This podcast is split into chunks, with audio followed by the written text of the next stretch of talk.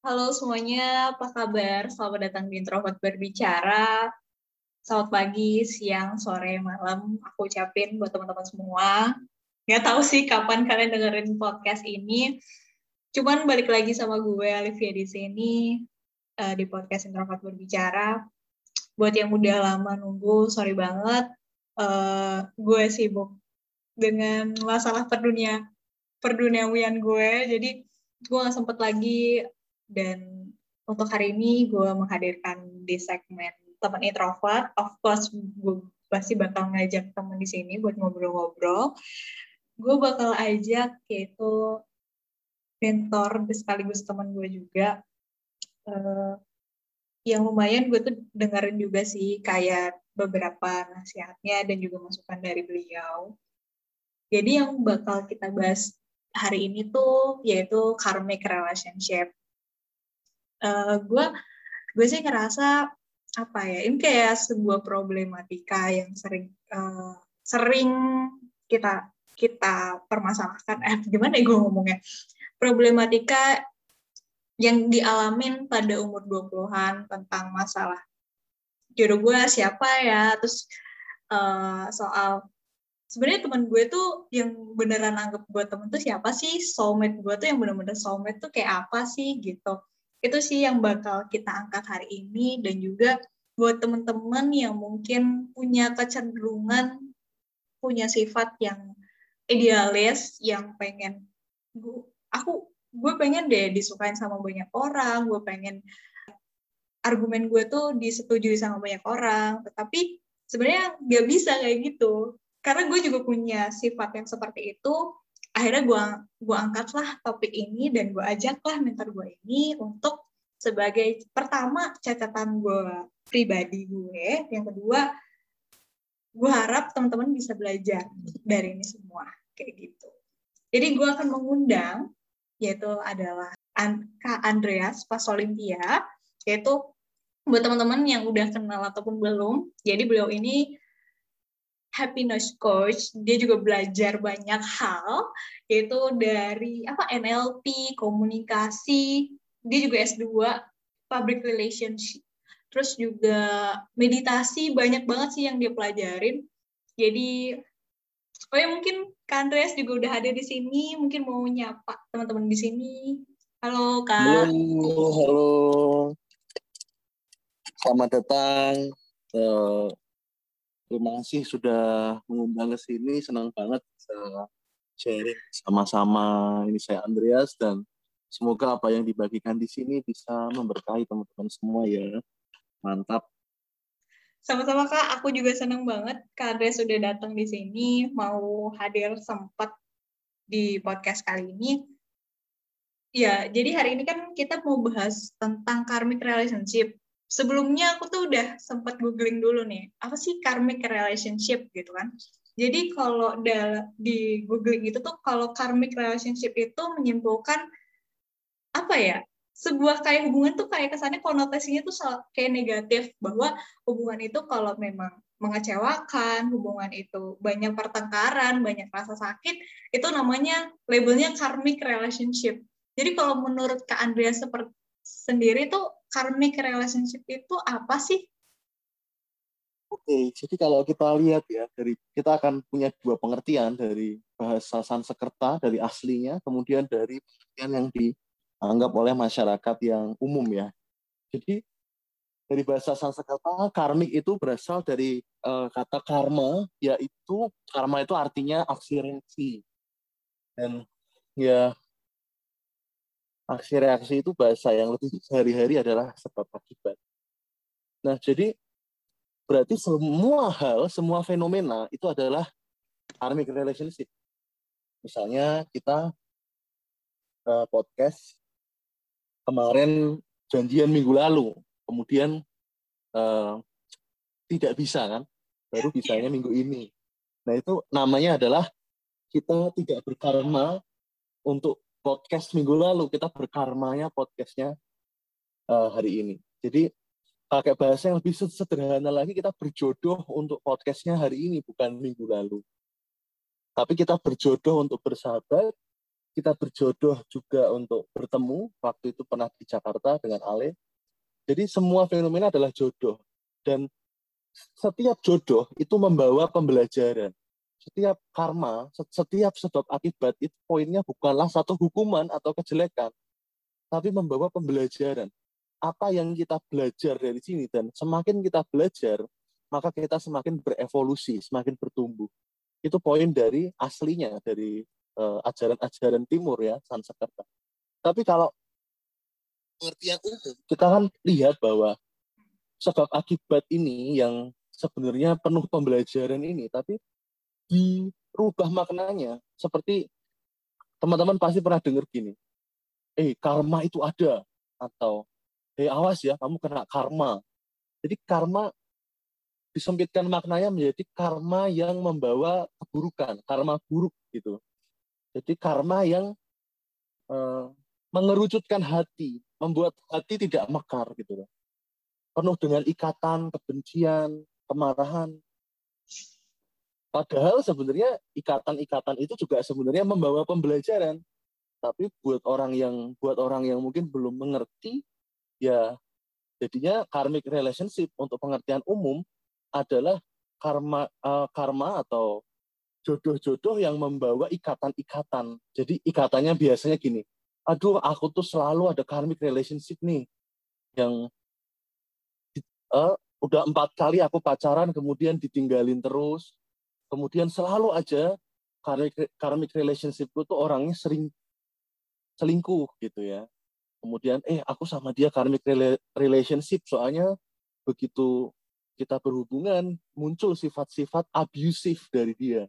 Jadi jodoh yang dimaksud itu membawa kayak apa ya benih-benih yang sifatnya amarah kemudian ikatan-ikatan itu muncul. Itulah pengertian umum. Tapi kalau dari saya pribadi menganggap semua fenomena dan apa pun itu tujuannya belajar. Kalau kita bisa belajar, dia akan terurai dan berkah. Kalau kita nggak mau belajar, ya bahasa gampangnya kita nggak naik kelas. Dan itu akan diulang terus, diulang terus. Seperti kita naik kelas 4 SD, kita nggak naik kelas, ya ngulang terus aja kelas 3 SD. Kira-kira seperti itu. Oke, okay.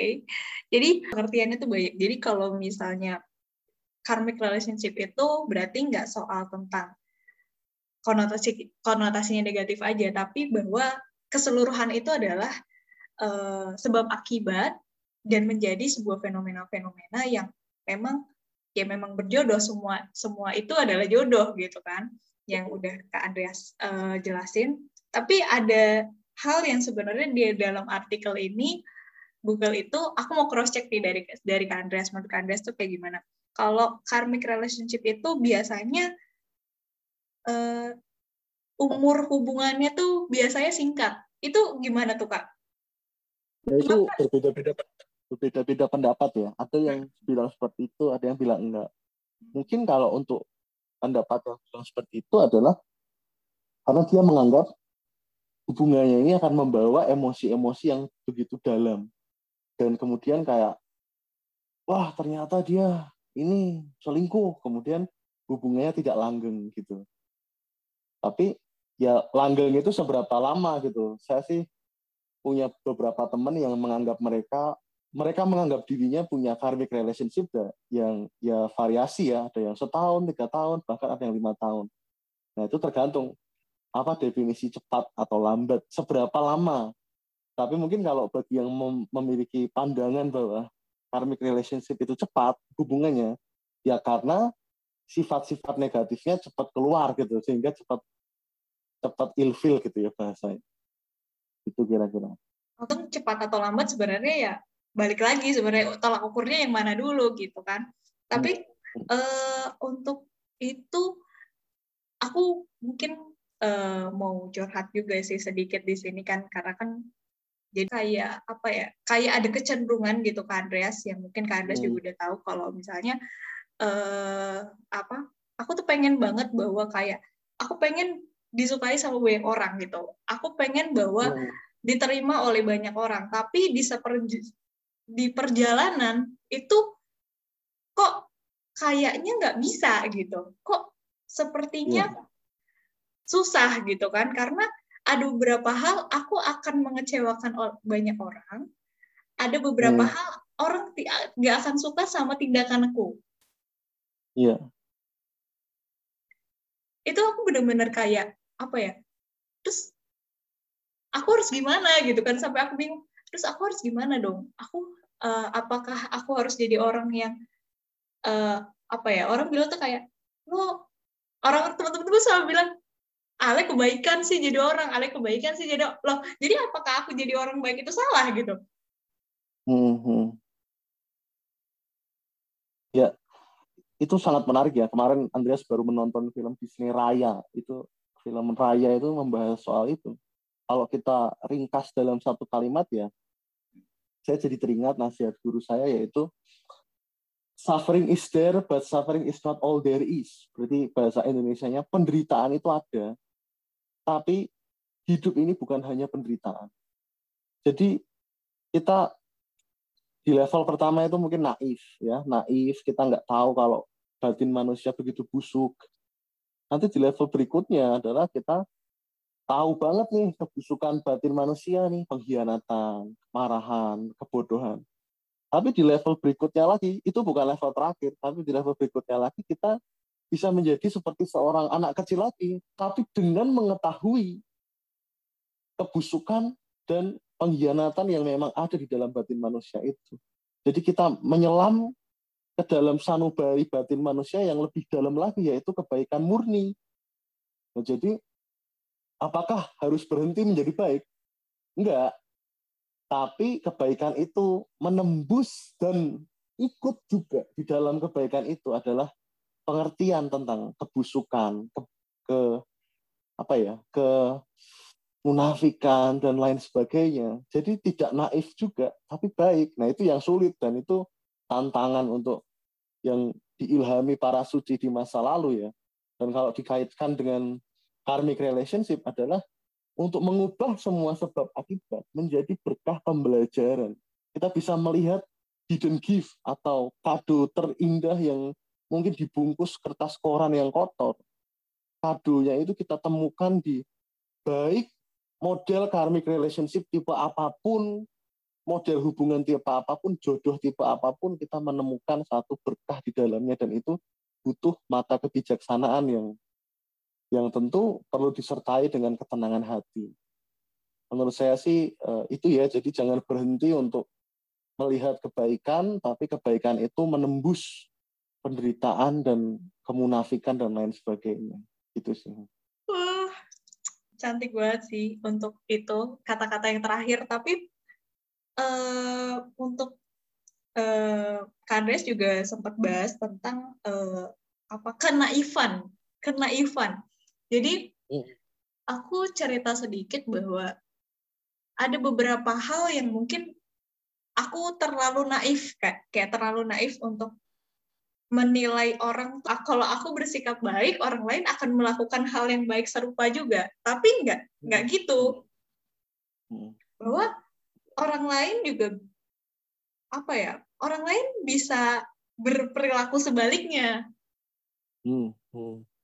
sampai suatu ketika uh, ngobrol juga sama Kak Andreas bahwa uh, setiap orang punya penderitaan dan lain-lain. Hmm, aku menemukan kalau misalnya apakah aku apakah sebuah hubungan itu uh, apa ya? Aku nemuin ini sih kak, gimana ya? Nemuin bahwa kalau namanya menjalin hubungan itu kalau dalam psikologis tuh perlu namanya kamu mencintai dirimu sendiri dulu, self love dulu nih, self love dulu. Hmm.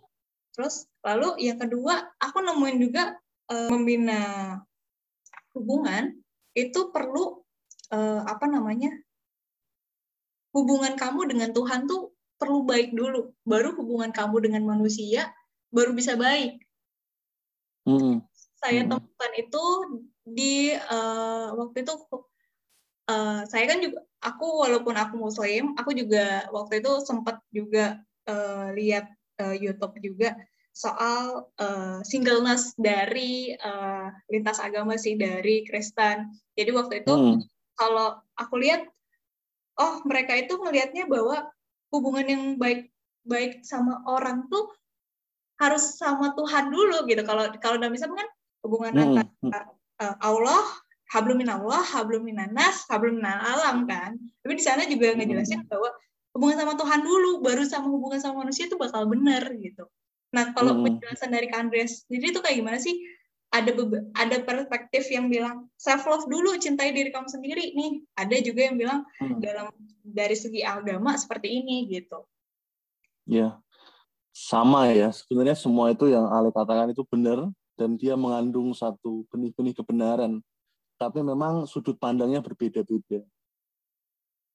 Mencintai diri pada hakikatnya itu bukan diri yang apa ya? Diri itu nanti kalau kita cari sangat mendalam juga sama-sama seperti ini ya perkataan barang siapa mengenal dirinya akan mengenal Tuhannya. Self love yang paling tinggi itu kita akan menemukan kualitas keindahan, kualitas ketuhanan di dalam diri. Jadi benar juga self love, tapi bukan artinya kayak hmm, aku self love gitu yang seperti kayak ada nuansa kesombongan tidak, tapi kita menghargai keindahan dari pribadi, keunikan ini. Misalnya Ale menghargai keindahan Ale, Andreas menghargai keindahan Andreas. Ya karena apa ya? Kalau pakai bahasa lain itu tubuh dan pikiranku adalah tempat doaku gitu. Altarku atau masjidku itu adalah ya tubuh pikiran ini tempat berdoa ini. Jadi yaitu self love yang sejati. Akan menemukan diri ya adalah menemukan Tuhan. Kalau dibilang apa? Yang tadi seperti kata-kata khotbah Kristen ya itu kan singleness itu kan apa namanya hmm, Jeffrey Rahmat itu ya. Itu kan artinya kata-kata Nabi Isa itu kan dia bilangnya begini kan.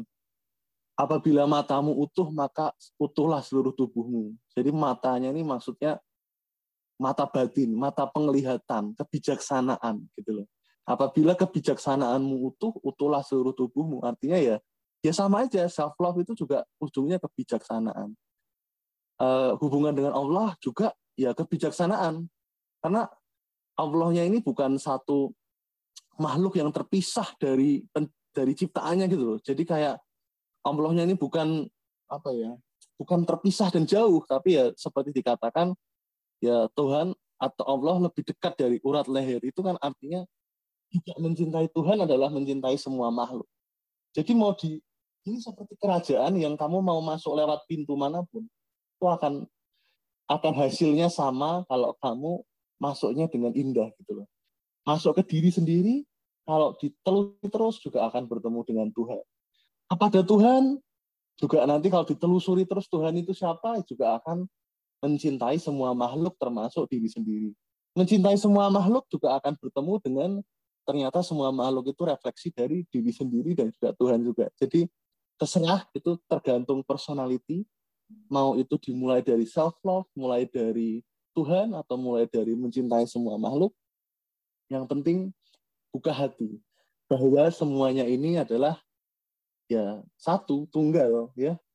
Esa dan untuk melihat keesaan dari semuanya ini ke kesatuan dari semuanya ini ya lewat jalur mana terserah. Orang nanti ada beda-beda dan ikuti kata hatinya dan terapkan apa yang Ale tadi katakan ya dan uh, ya teman-teman bisa itu semua benar. Jadi cuma lewat jalur mana itu bebas mulai dari mana menurut saya. Oke gitu. baik. Terima kasih penjelasannya Kak Andres. Jadi untuk buat teman-teman yang mau menjalin relasi maksudnya membangun relasi dengan orang lain pun uh, mau dengan dari cara pertama untuk mencintai diri sendiri dulu juga bisa ataupun dengan uh, cara uh, apa namanya membangun hubungan dengan Tuhan terlebih dahulu baru berhubungan dengan manusia juga bisa dan juga kepada seluruh alam juga sebenarnya bisa. Dan itu semuanya benar tergantung kalian tuh cocoknya di mana. Nah ini masalah kecocokan ini ini aku udah mulai rasain nih kak. Apa namanya? Hmm. bahwa uh, jadi gini loh kak aku aku aku sekalian curhat juga jadi aku tuh uh, suka banget maksudnya buku self development, baca-baca buku seperti itu, pengembangan hmm. diri, itu suka banget. Uh, apa namanya? Itu yang menjadi justru aku dulu tuh sempat dibully juga, sempat dibully karena hmm. uh, apa namanya? Mungkin karena penampilanku aneh dan lain-lain sebagainya. Dan tingkahku juga aneh juga mungkin untuk orang-orang memperhatikan aku. Jadi orang-orang jadi oh udah nih sasaran empuk banget nih buat dibully gitu. Sampai hmm. uh, kuliah itu aku mulai uh, berubah mulai untuk belajar untuk oh ya udah gimana nih caranya aku bisa diterima sama orang lain? Gimana caranya aku bisa berhubungan dengan orang lain? Sampai suatu ketika aku baca oh uh, gimana caranya disukai sama banyak orang dan lain-lain. Tapi sampai ketemu oh ternyata nggak bisa gitu. Ternyata nggak bisa. Hmm.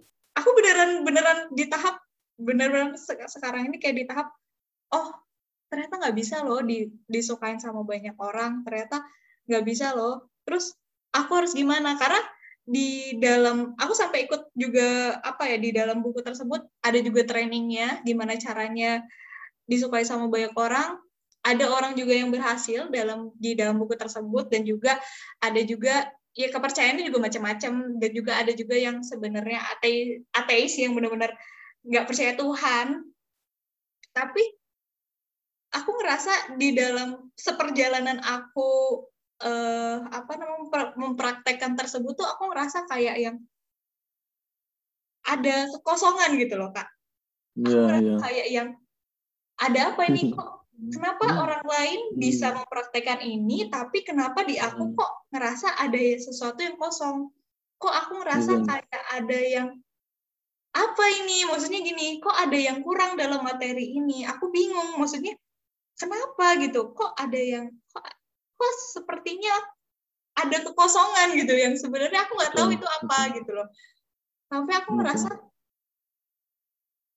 oh aku menemukan bahwa aku ngeliat di YouTube tersebut bahwa ya udah kamu harus punya hubungan sama Tuhan dulu yang lebih baik baru dari situ oh jadi ini loh maksudnya oh inilah mungkin yang cocok yang di aku tuh di di sini gitu karena hmm, hmm, hmm. mungkin buat teman-teman yang lain yang mungkin punya berhasil dengan cara tersebut ya ya saya aku sih bersyukur aja. Oh alhamdulillah kalian kalian cocok dalam teori tersebut. Tapi untuk aku malah aku bener-beneran kayak mental gak cocok dan malah jadi kayak apa ya banyak kecemasan gitu loh kak. Yang aku rasain tuh kayak hmm. ada ketakutan bahwa kalau misalnya ada orang yang nggak suka sama aku ada rasa rasa yang mungkin aku mungkin ngelihat mungkin aku terlalu ngeliatin keluar kali ya bukan ngelihat ke dalam. Hmm. jadi kayak yang yeah aku kok jadi takut gitu. Kok kenapa ini kenapa? Tapi ketika sekarang aku dapat pengertian bahwa aku harus punya hubungan sama Tuhan dulu yang baik. Karena karena pada dasarnya pun gimana ya? Aku anaknya di apa ya? Dibilang ya dibilang religius banget enggak tapi istilahnya aku masih masih inget Tuhan lah apa apa masih inget inget Allah lah walaupun nanti ngelakuin kesalahan hmm. lagi hilaf lagi nanti hmm. salah lagi hilaf lagi tapi aku masih masih inget tapi benar-benar uh, teori tersebut benar-benar yang kemarin tuh benar-benar gak relate di aku dan gak cocok gitu loh makanya aku sekarang uh, coba untuk uh, ganti definisi bagaimana membina hubungan yang baik sama orang, ya hubungan kamu sama Tuhan dulu yang baik gitu. Iya, iya, iya. Ya, jadi kalau kita lihat ya, sebenarnya doa tulus kita itu bisa bisa memberkahi semua orang. Doa tulus kita. Doa semoga semua makhluk berbahagia. Assalamualaikum warahmatullah. Itu semua bisa, des gitu. Tapi ketika dia sudah mewujud ke dalam tubuh dan pikiran yang dikasih nama ini, Alevia Andreas, itu nggak bisa untuk bisa memberkahi semua orang. Doa saya ini, doa Andreas, ini bisa memberkahi, menembus ke semua arah. Tapi sudah pakai suara begini, orang Zimbabwe juga nggak bisa terberkahi secara fisik oleh podcast ini gitu. Mereka nggak ngerti ngomong apa ini bahasa Indonesia.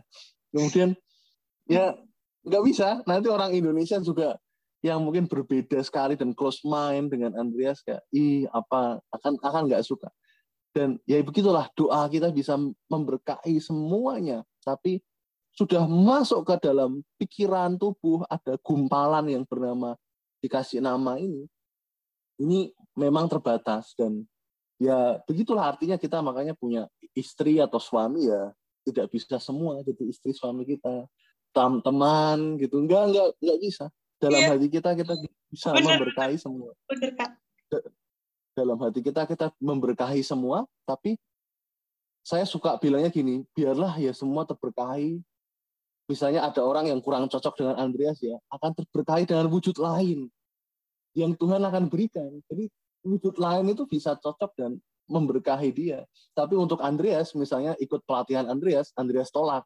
Sorry ya, kita nggak cocok, kamu jangan ikut pelatihan saya. Kalau memang aku kenal orang yang cocok, aku referensikan, ini barangkali kamu bisa ikut pelatihan ini, gitu.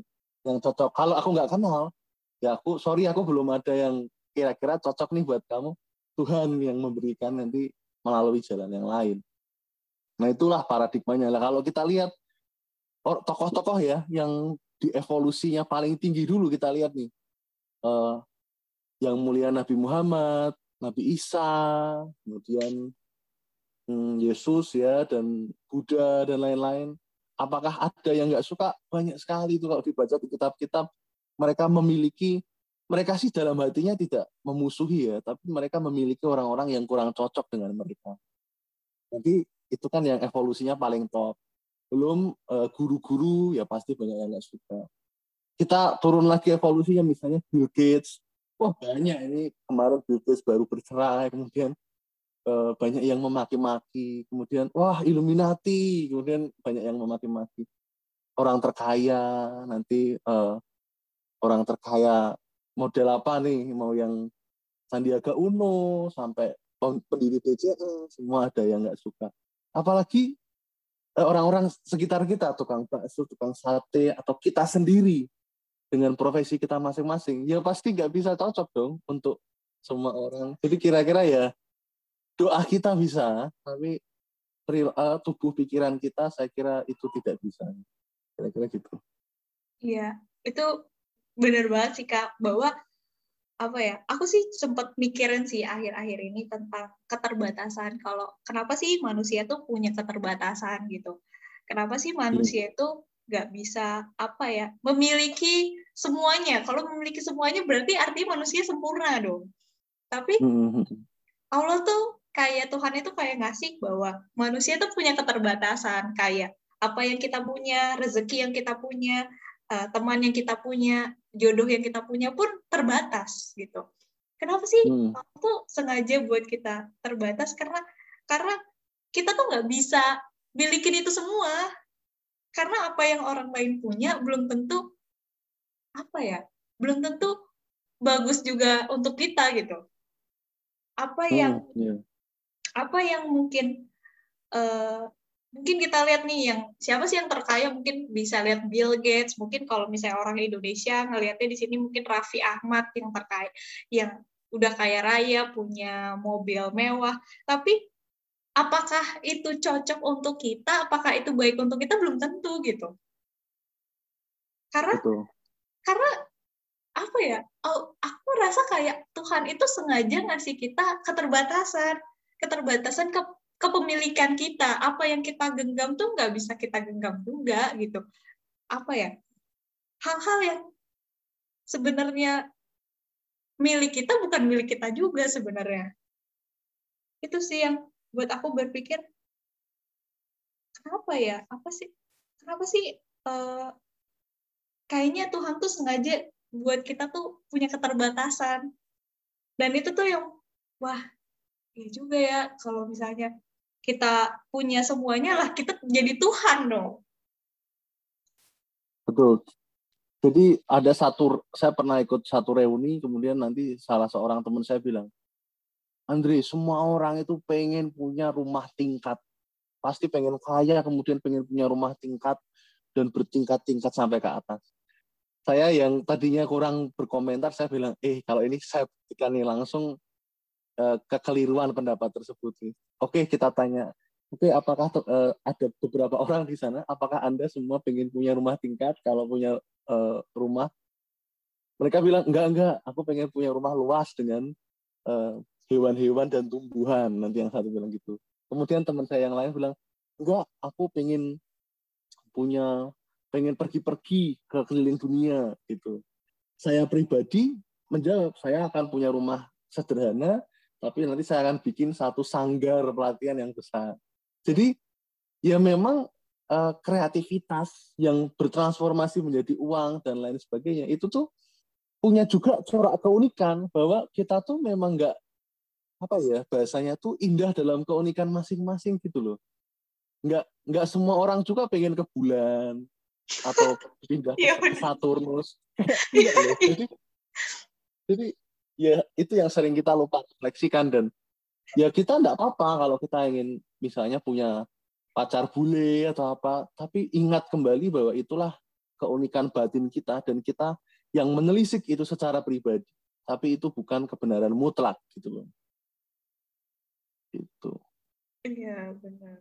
Dari apa obrolan sebelumnya juga bahwa kita tuh juga mungkin nggak bisa cocok sama semua orang. Nah, mungkin Betul. Dari situ aku sih ngerasa waktu kemarin-kemarin kayaknya aku terlalu memaksakan kehendak aku, terlalu uh, apa? terlalu apa ya mempertahankan orang-orang yang mungkin tidak pantas dalam hidup aku, aku pertahankan gitu. Dan itu hmm. sebenarnya dari awal aku udah ngerasa ya memang gak cocok, emang bukan bukan apa ya istilah istilah Andreas tuh namanya twin flame kali ya twin flame dan soulmate mungkin hmm, kak mm uh, apa ya mungkin bisa bedain tentang apa sih itu twin flame dan soulmate dan aku juga di umur umur aku sekarang pun juga mempertanyakan mana hmm. ya yang beneran temen tuh kayak apa ya karena makin bertambahnya umur kayaknya temen itu jadi semakin sedikit gitu iya yeah, iya yeah. iya yeah, oke okay. kalau kita lihat lagi ya, kalau untuk pengertian di dalam hati Andreas sendiri tadi, semuanya itu jodoh, tidak Andreas nama-namai ya, semua jodoh membawa pembelajaran dan kita terus berevolusi di setiap pembelajaran tersebut. Tapi ini untuk sekedar pengetahuan untuk teman-teman semua ya, eh, para orang-orang itu yang apa nanti sebenarnya itu dimulai dari hmm, namanya teosofi ya jadi mazhab teosofi itu dia yang memulai gerakan-gerakan yang seperti itu, ini menggolongkan eh, hubungan-hubungan menjadi dua sebenarnya. Jadi basis uh, yang dianggap negatif itu karmic relationship. Tapi nanti hubungan yang cukup dianggap baik itu ada dua macam. Pertama soulmate, dua twin flame. Jadi soul, soul, soulmate itu adalah hubungan di mana orang belajar gitu loh. Kayak mengalami tautan-tautan, tentu ada sedih, senang. Kemudian ya habis itu dia belajar sesuatu, dia soulmate untuk belajar sesuatu.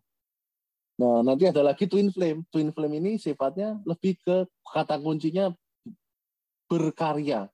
Jadi berkarya bersama, kayak apa ya rahmatan lil alamin bersama memberkahi seluruh alam gitu jadi energi mereka untuk kayak berkarya, untuk kayak ber apa ya, berkarya bersama dan curahan mereka bisa berkombinasi bersama. Nah itu golongannya ya, jadi karmic relationship yang dianggap negatif, soulmate, di mana pola-pola itu akan belajar, belajar, belajar, dan twin flame, di mana dia akan berkarya, berkarya, berkarya. Tapi kalau dilihat lebih jeli, bukankah semua jodoh itu sebenarnya adalah belajar dan berkarya? Dan itu campur-campur gitu. Kalau Andreas sih ya dalam hati sih ya ya udah. Yang penting apa pun itu bentuknya kita berkomitmen berniat untuk semua menjadi pembelajaran dan semuanya menjadi buat semua makhluk. Itu niat yang di dalam hati. Kira-kira gitu ya. Oke. Jadi sebenarnya kak kalau misalnya untuk sampai kita menemukan twin flame dan soulmate itu prosesnya tuh harus harus seperti apa dulu sih gitu. Ya jadi twin flame apa itu kan ceritanya yang dianggap baik ya. Yang dianggap kayak nanti ceritanya misalnya kayak Pak Habibie dan Bu Ainun gitu-gitu loh yang kayak cocok gitu loh rasanya itu kayak bersama-sama twin flame. Twin itu kembar api itu kayak api kembar gitu kayak bersama-sama uh berkarya gitu ya caranya adalah saya pernah diberi nasihat oleh guru saya waktu itu ya adalah eh, bagaimana untuk lebah-lebah akan datang adalah membangun taman bunga yang indah. Taman bunga ini adalah taman bunga batin kita. Jadi ya kita caranya mengolah batin.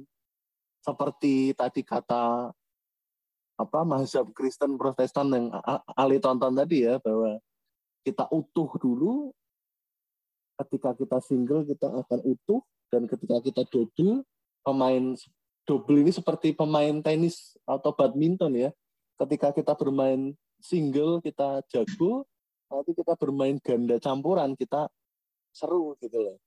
Dan caranya ya sebenarnya bukan hanya membangun kualitas diri secara duniawi ya kayak hmm aku kaya, aku tampan, aku rambutku klimis, itu tentu boleh sekali. Itu boleh banget. Sangat baik, tapi ditambah juga dengan membangun kualitas batin yang indah dan terbuka. Berdoa kepada Tuhan ya Allah berikanlah hamba jodoh yang bisa berkarya bersama. Itu kan flame itu kan itu toh yang bisa memberkahi seluruh alam bersama. Kemudian ya nanti membangun kualitas welas asih apa uh, sebenarnya bisa membangun bisa mengenali sih dengan kita berzikir beribadah itu kan artinya kita mengenal kan mengenal kembali kualitas terdalam kita, sifat-sifat yang indah di dalam batin kita. Itu akan kita akan didekatkan dengan uh, ya twin flame itu.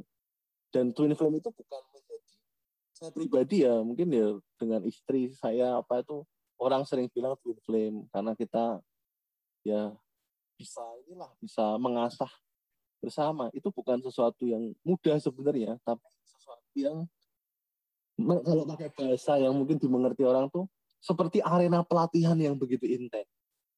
Jadi uh, ya ada satu episode dalam Dragon Ball itu di mana orang-orang di Dragon Ball itu dimasukkan dalam uh, kapsul di mana kapsulnya ini tempat pelatihan yang begitu intens. Nah kira-kira seperti itu.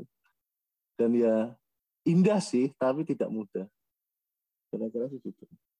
Oke, jadi kalau bisa kalau dari penjelasan Kak Andreas bahwa untuk menemukan twin flame itu harus memiliki hubungan baik dulu pada Tuhan, baru perasaannya utuh dulu, kitanya utuh dulu, nanti akan kita lalu berdoa, nanti kita akan dipertemukan. Iya. Dipertemukan. Iya. Soalnya kayak twin flame twin flame yang sifatnya evolusi yang tinggi-tinggi gitu, itu agak hmm. susah dicerna oleh akal loh. Karena saya pernah saya juga belajar juga ya ilmu-ilmu namanya pick up artist. Pick up artist itu adalah ilmu untuk menggait orang dengan courtship and mating. Courtship and mating itu kayak uh, apa ya? mengulur-ngulur kemudian memikat wanita gitu-gitu loh. Nanti kalau diperhatikan bahwa guru-guru di ilmu pick up artist itu justru jarang yang menikah karena mereka cuma ngulur-ngulur kemudian mendapat wanita banyak terus kayak hehehe. Akhirnya kalau sudut pandang agama dan lain-lain ya malah maksiat gitu. Maksudnya oh.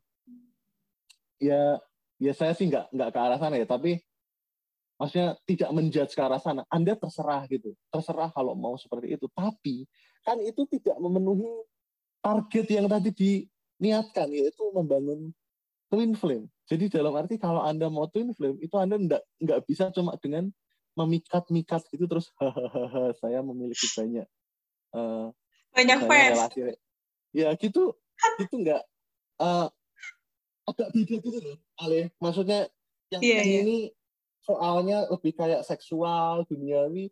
Yang ini adalah berkarya bersama. Lah cari orang yang berkarya bersama saran duniawinya saya hanya bisa satu sih seterbuka mungkin dan banyak gaul gitu doang kali hmm. karena dengan banyak gaul kita akan punya banyak apa ya uh, direktori nama Mungkin hmm. hanya itu saran duniawinya.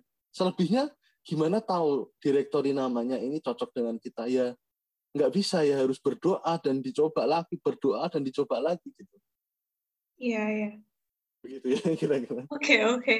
jadi mungkin untuk seberjalanan kita menemukannya mungkin gini Kak Andreas. Seperjalanan kita mencari kan mungkin kita nggak akan langsung menemukan twin flame kan? Pasti akan menemukan eh, orang-orang uh, yang sengaja karmic relationship yang akan sengaja yang tidak cocok yang sengaja mungkin kita diberikan pelajaran terlebih dahulu gitu. Sengaja sampai kita akhirnya bertemu dengan twin flame. Nah sampai Betul. di tahap proses kita mencari itu bagaimana hmm. kita menyadari bahwa apa ya ini ini orang kayaknya nggak nggak bisa deh sama aku ini begitu kali ya mungkin betul jadi kalau untuk lebih mudah menjawabnya adalah bagaimana kita ngerasa ini ketemu dengan uh, twin flame ya atau pakai bahasa yang gampang tuh bagaimana kita mengetahui bahwa itu adalah si dia? Gitu ya. iya iya iya. Benar-benar yang yang gampang jadi uh, caranya ya adalah anda melihat dia hati ke hati. Kemudian ya mungkin uh, kalau orang yang misalnya non non syariat ya pacaran gitu ya. Kalau yang syariat ya kenalan ya berta, bertaman berteman bertemu beberapa kali bertemu mungkin dalam suasana yang baik gitu ya mungkin tidak pacaran tapi kan bertemu dulu. Nah dalam pertemuan atau berpacaran atau terserah namanya apa itu eh, rasanya adalah setelah konflik-konfliknya itu setelah hal-hal yang kacau-kacaunya itu muncul ada rasa kayak ini nih mantap gitu. Mantap tuh dalam arti kayak ada me mekar di hati gitu. Rasanya bukan seperti di mabuk asmara kayak kayak kena kayak kena mabuk asmara kayak oh atau kayak hawa nafsu gitu bukan. Tapi rasanya kayak apa ya kayak ya yeah, kayak yes. Kayak kayak bunga yang mekar di hati sih rasanya. Kayak yes.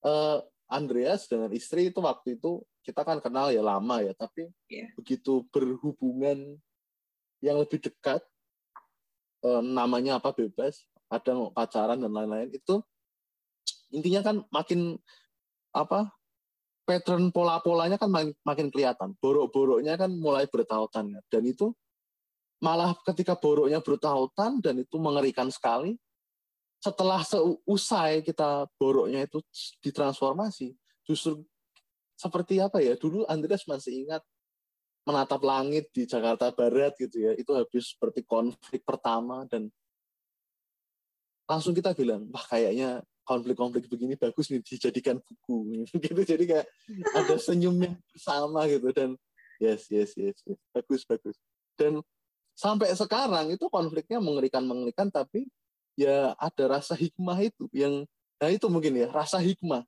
Ada rasa hikmah yang mekar di hati. Dan itu ya itu yang ceritanya mantap gitu loh. Lah kalau ceritanya Andreas dulu juga pernah dengan Eh, orang-orang uh, yang sebelumnya yang Andreas sangat hormati juga. Tapi ceritanya nanti Andreas dengan segala kenaifan yang masa lalu itu kayak melihat oh ini ternyata uh, tidak mekar kalau dipaksakan gitu. Jadi Andreas menghormati mereka misalnya sebagai teman, misalnya sebagai uh, apa? Hmm, kayak partner diskusi atau bisnis gitu. Jadi kita jujur apakah ini mekar nih untuk misalnya istri dan itu akan kalau kita tune in dengan itu terus ya itu ada terus kok meskipun ya secara pribadi rasanya nggak kuat gitu rasanya kayak konflik-konflik relasi itu kayak intens banget tapi rasa hikmahnya itu tetap ada dan itu kayak kayak kita berdoa Tuhan rasa hikmahnya tetap ada ya Allah tapi memang ini nggak kuat tolong beri kami kekuatan. Itu doanya akan seperti itu. Gitu ya. Tapi tetap twin flame menurut saya karena ada rasa hikmah yang mekar itu. Oke, jadi boleh nggak sih Kak bocorin aja sedikit kayak contoh kasusnya tuh seperti apa jadi sampai merasa kalau ada ada hikmah dan sampai ada perasaan di hati itu kayak mekar. Hmm, iya iya. Apa ya? Kalau cerita kan sebenarnya makin lama tuh makin nggak ada ceritanya. Makin lama ya. Tapi e, untuk memudahkan ya kita kasih satu pura-pura lah seandainya ada ceritanya. Misalnya apa ya? Hmm, oh gini gini. Misalnya istri saya tuh lebih cenderung energinya ke dalam. Introvert ya. Introvert tapi inti introvertnya adalah energinya ke dalam. Nah Andreas tuh energinya lebih keluar. Nah itu akan menimbulkan clash-clash yang besar banyak dong dari hal sepele sampai enggak sepele.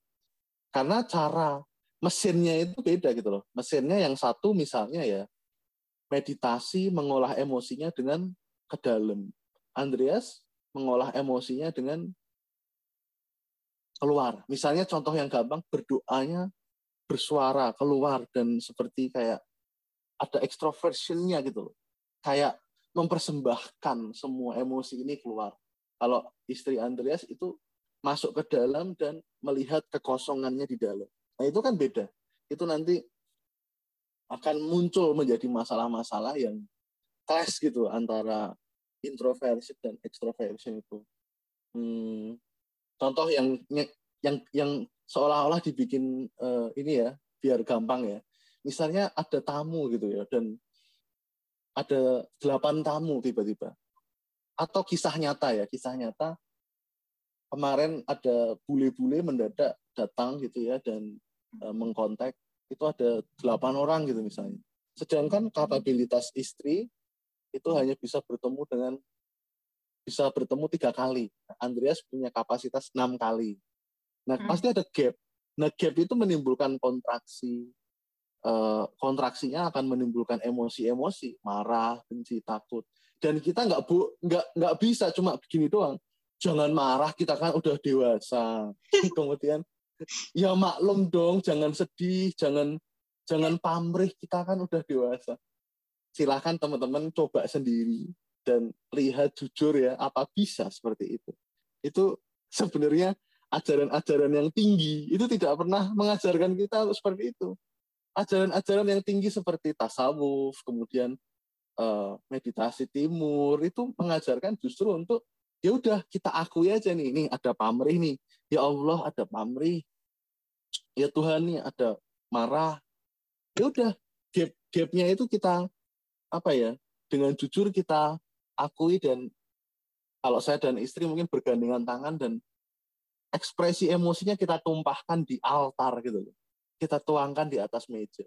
Itu rasanya kan kurang nyaman ya pasti.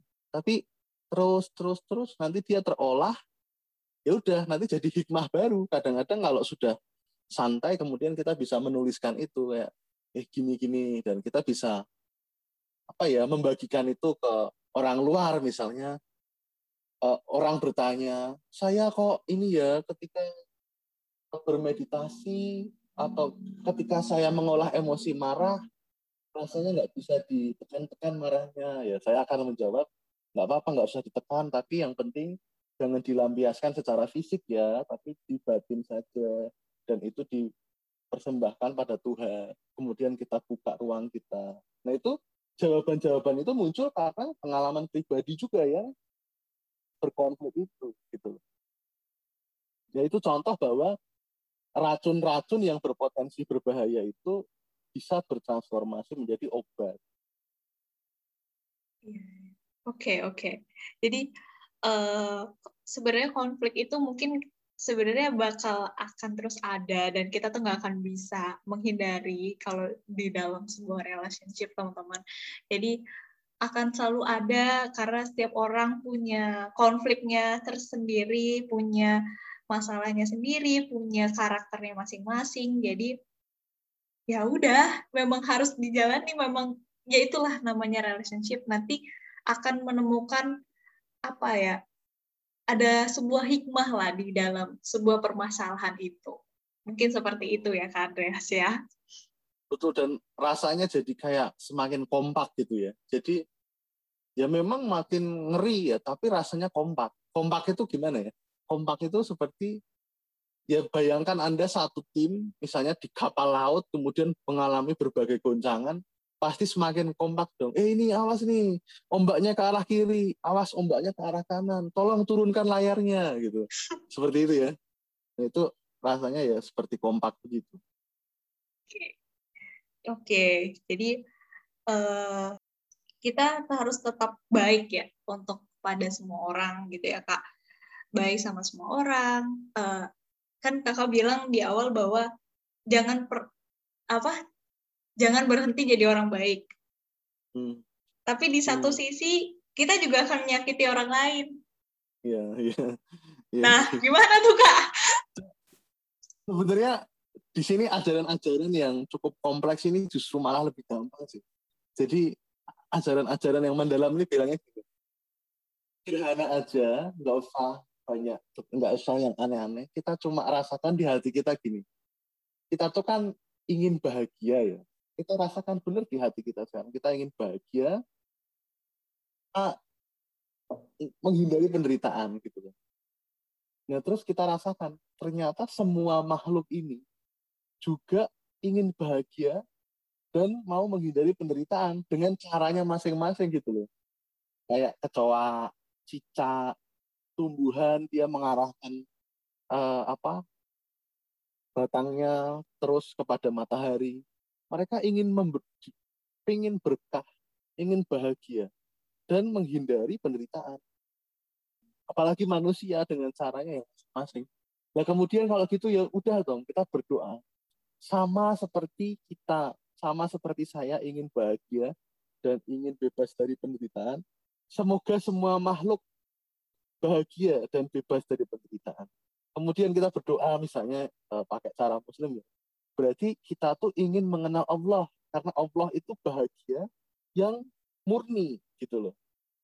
Ya udah kita adalah uh, ingin mengenal Allah terus terus mengenal Allah.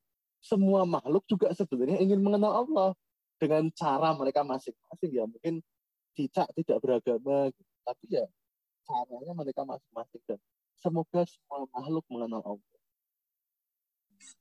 contohnya ya nah, di situ kita ada seperti kita tidak harus berbuat baik tapi kita mengenal kebaikan atau dorongan yang murni itu loh kan itu dorongnya begitu otomatis gitu Ale misalnya sekarang kita tune in atau kita uh, letakkan di dalam batin kita atau hati kita gini. Besok pagi saya akan membunuh kucing-kucing di pinggir jalan. Itu kan rasanya mengkerut gitu hati kita. Kemudian kita bilang begini, semoga semua kucing-kucing diberkahi, dilindungi dengan cara yang unik, dan yang menemukan sebab akibat atau karmanya mereka sendiri diberkahi oleh Allah dengan cara uniknya itu kan rasanya kayak mekar. Yes, semoga kucing-kucing diberikan perlindungan dan lain-lain. Nah itu loh, ada kebaikan natural yang terus kita kenali.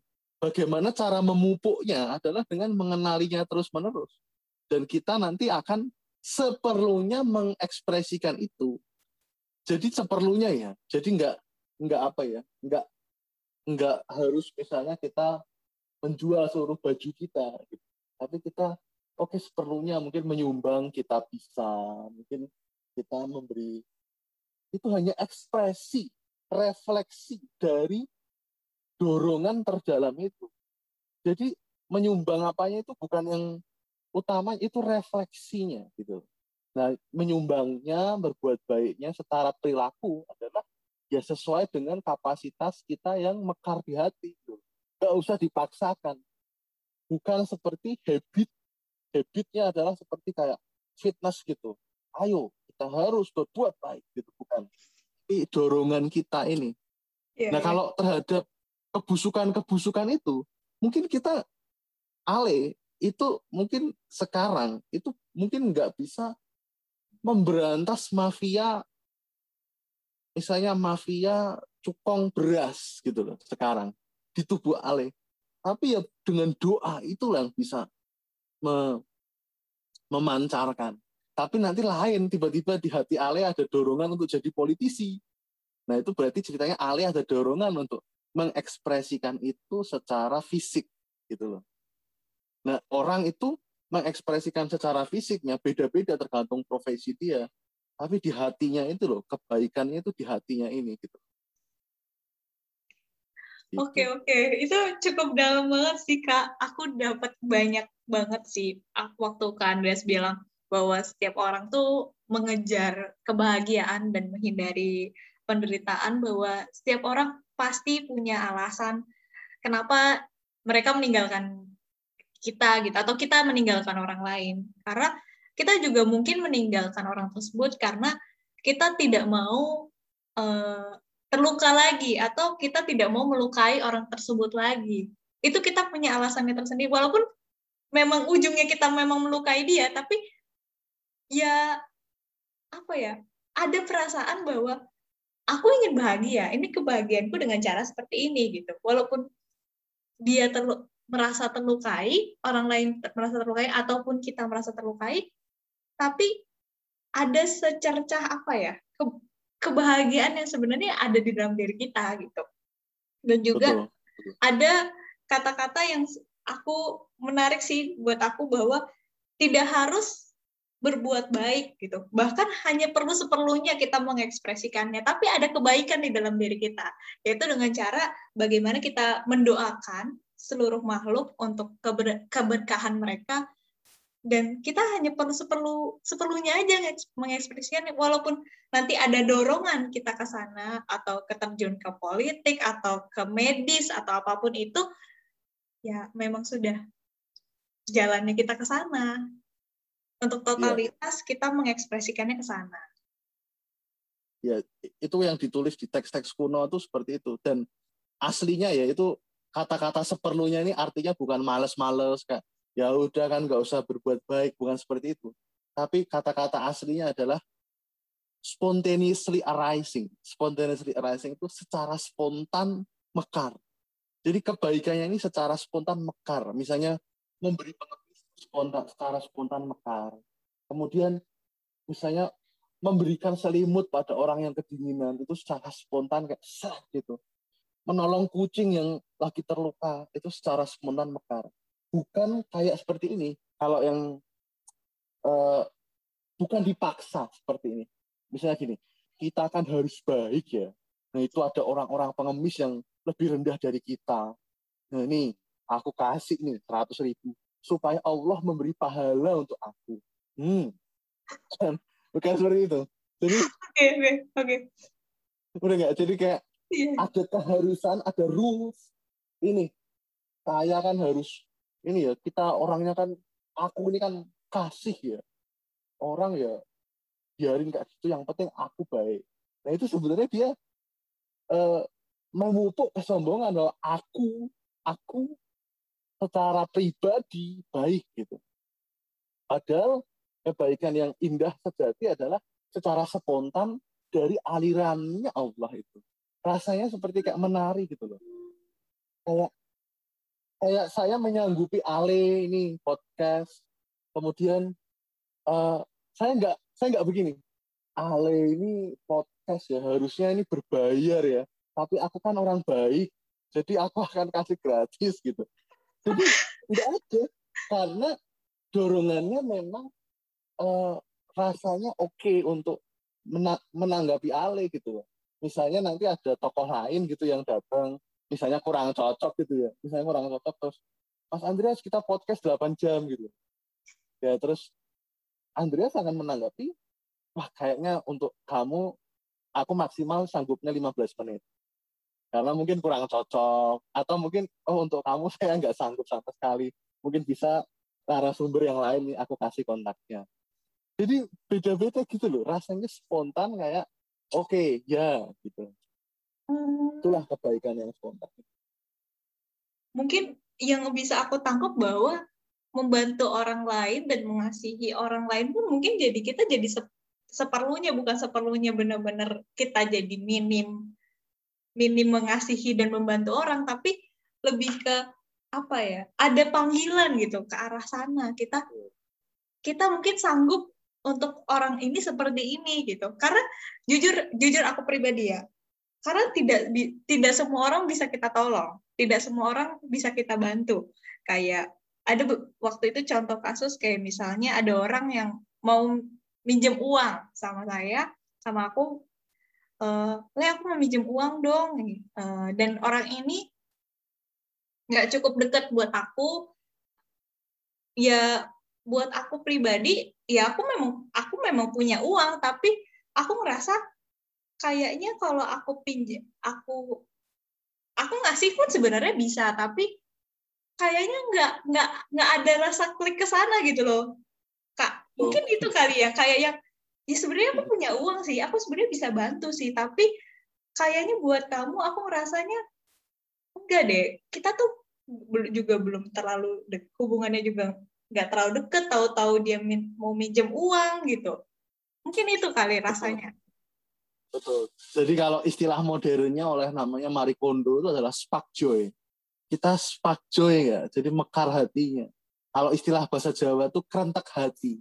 Ada kerentak hati kerentak hati itu eh, kalau istilah orang Bali namanya taksu taksu itu adalah keselarasan pikiran perbuatan perasaan mekar secara selaras kayak yes gitu. Dan itu penting banget sih. Nah, caranya mengenal taksu itu bagaimana? Caranya mengenal supaya kita tuh bisa lebih sering terekspresikan kebaikannya. Ya itulah berdoa. Kalau di dalam misalnya cara Islam ya berzikir, wirid, itu kan bersolawat, itu kan meneladani kualitas-kualitas ketuhanan, memberkahi untuk semua makhluk, supaya kita semakin peka terhadap ekspresi-ekspresi spontan itu gitu loh. Demikian pula di agama lain ada cara-cara lain yang menginternalisasi kebaikan itu, meneladani para tokoh-tokoh suci untuk kita tuh bisa kalau memang perlu nanti kalau memang perlu itu ada contoh-contoh orang mempersembahkan tubuhnya untuk hewan mempersembahkan tubuhnya untuk untuk dia rela meninggal itu kalau memang perlu ada klik soalnya di situ ceritanya di masa-masa ketika contoh-contoh itu dilakukan.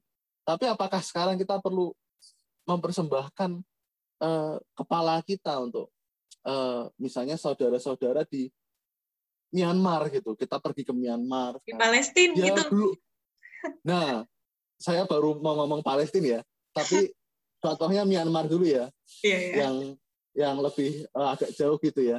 Ya misalnya belum kita wah belum Myanmar lah nanti ada orang yang dengan tulus wah Myanmar mungkin belum tapi Palestina nih kayaknya iya gitu dengan tulus gitu loh nah dan itu boleh boleh berarti berjihad ke sana dan itu indah gitu tapi apakah harus semua gitu enggak juga loh gitu loh jadi ada seperti yang mekar otomatis gitu itu. Oke, oke, baiklah. Ada perasaan yang kayak ya bahagia gitu kan. Spark joy itu kan kayak perasaan bahagia ketika kita mengasihi dan membantu orang lain. Pas udah nyampe, itu kayak penjual itu langsung senyum ke aku gitu. Itu langsung ada setitik kayak duh nggak tega deh kalau beli cuma segini doang. Ada perasaan itu dan ada perasaan ih pengen bantu tapi aku nggak bisa bantu akhirnya yang bisa aku lakukan waktu itu aku beli uh, waktu itu cuman uh, sedikit sih walaupun aku nggak beli cuma lima ribu waktu itu cuma beli tujuh ribu sampai selesai itu aku nggak berhadapan lagi dengan orang penjual itu aku doain dia gitu ya Allah semoga ada rezeki deh buat orang itu maaf ya aku nggak bisa bantu gitu. Ada perasaan itu loh yang saya ih aku pengen bantu tapi kok aku nggak bisa bantu? Cuma semampu aku ini gitu. Betul betul. Betul. Betul. Yaitu saya pernah dengar ada tiga macam anu ya mengenal Allah ya. Nanti ada mengenal esensinya ada yang lain-lain ya. Tapi nanti ada yang ketiga itu mengenal refleksinya jadi cara termudah mengenal Allah itu melalui refleksi-refleksinya lah refleksinya itu kan di dalam setiap momen ini sebenarnya. Momen-momen perasaan mekar, momen-momen semua fenomena. Momen-momen pedagang itu senyum itu kan ada seperti kayak cahaya Allah kayak just gitu loh.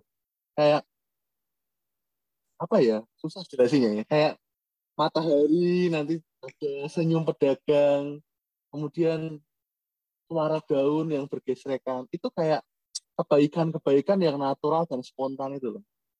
Yaitu di Jepang sih ada terminologinya ya. Jadi ya mereka melihat kebaikan itu apa? Kebaikan itu apa ya? Susah dijelasin ya. Kayak cahaya yang mekar di setiap fenomena. Misalnya senyum pedagang bakso atau cuanki tadi langkah kaki yang bergesit dan uh, kecupan kening ibunda kepada anaknya. Kayak tapi nggak bisa dikungkung dengan aturan. Ya itu kan ibu, ibu ya pasti bagus, bukan begitu.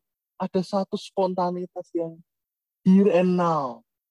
Makanya penting untuk hadir di sini dan saat ini karena kita menjadi lebih peka terhadap refleksi-refleksi dari Tuhan itu. Dan itu sih yang sangat penting sih untuk di, dikenali setiap hari gitu. Iya. Iya, ada apa ya? Ada refleksi, ada mungkin panggilan-panggilan yang yang ketulusan-ketulusan yang sebenarnya bisa kita rasain tuh sekarang. Gitu. Betul. Gitu. Betul. Oke, okay. sebenarnya udah panjang banget. Aku nggak tahu sih ini durasinya udah berapa lama karena kita recordnya lewat Zoom. Jadi teman-teman, aku udah seneng banget bisa ngobrol-ngobrol sama Kak Andreas. Ini cukup dalam sih, dan apa ya? Aku jadi belajar hal yang baru lagi aku dapetin dari Kak Andreas bahwa kita tuh nggak harus berbuat baik. Seperlunya aja untuk mengekspresikannya tapi ada kebaik kebaikan di sana.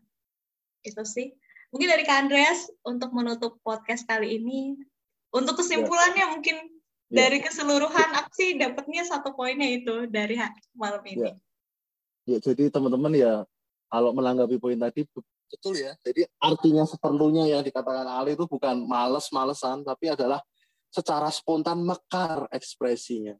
Tapi untuk doa yang kita kenali setiap hari itu memang doanya bisa biar kita bisa memberkahi dengan mengatakan assalamualaikum itu saja kalau didalami sudah memang mengenali berkah yang ke semua makhluk itu dan dan refleksinya ini secara spontan akan muncul. Itulah yang dimaksud seperlunya tadi. Tidak memaksakan hanya karena kita ingin dianggap baik, hanya kita ingin dianggap suci atau agung gitu.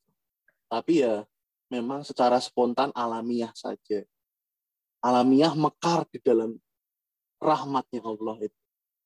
Nah itulah eh, kebaikan yang terus kita kenali kalau kita menyimpulkan keseluruhannya ya adalah ya setiap fenomena, setiap momen, setiap kesempatan detik demi detik ini adalah jodoh. Jodoh artinya sebab akibat yang saling bergantungan. Secara relatif itu adalah sebab akibat yang terus muncul dan bergulir seperti ombak di pantai. Biur, biur, biur. Tapi secara sejatinya kalau kita lihat lebih dalam, semua fenomena itu adalah refleksi-refleksi dari Tuhan. Untuk kita belajar, belajar, dan bertumbuh. Ya udah, berarti teman-teman nanti mungkin selesai dengar podcast ini atau besok pagi teman-teman mandi atau bernafas atau bertemu dengan orang-orang yang berkesan atau pedagang atau gojek atau orang tua lihat dan ya just be aja, sadari aja bahwa ada sebab akibat jodoh-jodoh baik yang sebenarnya ada refleksi-refleksi ilahi di jodoh-jodoh baik itu. Kalau ada jodoh-jodoh yang dirasa kurang baik, itulah kesempatan untuk belajar. Dan nanti berkahnya itu ada dari jodoh yang dianggap kurang baik itu akan kita bisa belajar dan memperbanyak jodoh-jodoh yang baik itu. Jadinya nanti at the end ya semua detik-detik setiap fenomena adalah berkah, berkah, berkah, berkah. Baik yang dianggap baik atau yang dianggap kurang baik. Baik kontraksi maupun mekar, ya, kontraksi maupun mekar, dua-duanya adalah berkah Tuhan. Dan itu ya momen demi momen ada terus sebenarnya ya. Tapi saya pribadi juga terus belajar untuk mengenalinya dan termasuk detik ini keindahan untuk podcast bersama Ale dan bersama dengan teman-teman sekalian di sini. Dan itu oleh karenanya Andreas mengucap syukur, Alhamdulillah berkah, berkah, dan menyadari keindahan di saat ini dan di sini. Terima kasih. Itu kira-kira. terima kasih Kak Andreas. Uh, kesimpulannya sangat dalam sekali. Oh ya, buat teman-teman, uh, mau apa namanya info tentang uh, sosial medianya Kak Andreas bisa follow di Instagramnya Bung Andreas. Terus juga Kak Andreas juga poin iya. dulu Instagramnya, dilihat dulu, dilihat juga konten-konten yang lain. Kalau memang uh, berjodoh dengan Kak Andreas, bisa juga ngobrol-ngobrol, berdiskusi yeah. lebih lanjut. Bagi yang mau belajar meditasi, cari aja di Google atau YouTube seri belajar meditasi ya itu sih. Ya. Nanti ada seri-seri lain ada seri keindahan agama. Ya tinggal cari aja seri keindahan agama. Nanti seri belajar meditasi.